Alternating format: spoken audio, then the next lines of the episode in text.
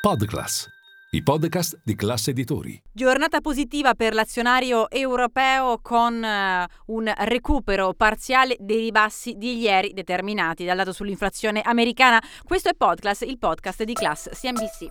Linea mercati. In anteprima, con la redazione di Class C N B C, le notizie che muovono le borse internazionali.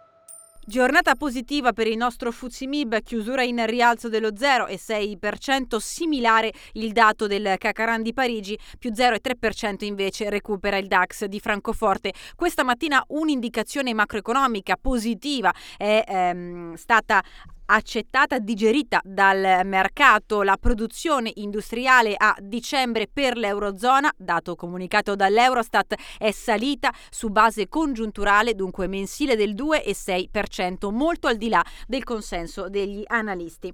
Una eh, tenuta dell'economia, un mercato che resta sui massimi. A Piazza Affari la parte del leone l'ha fatta Leonardo, un rialzo di sei punti percentuali per il gruppo guidato dalla D. Cingolani, eh, titolo sostenuto oggi dalle parole del cancelliere tedesco Olaf Scholz in merito ad un aumento della spesa per la difesa a livello europeo. Bene anche Interpump, più cinque virgola tre per cento dopo aver riportato un duemilaventitré in rialzo in termini di vendite e un rialzo eh, storico, record, lo ha definito il eh, presidente, in termini di EBITDA margin. Buona impostazione di giornata anche per Nexi.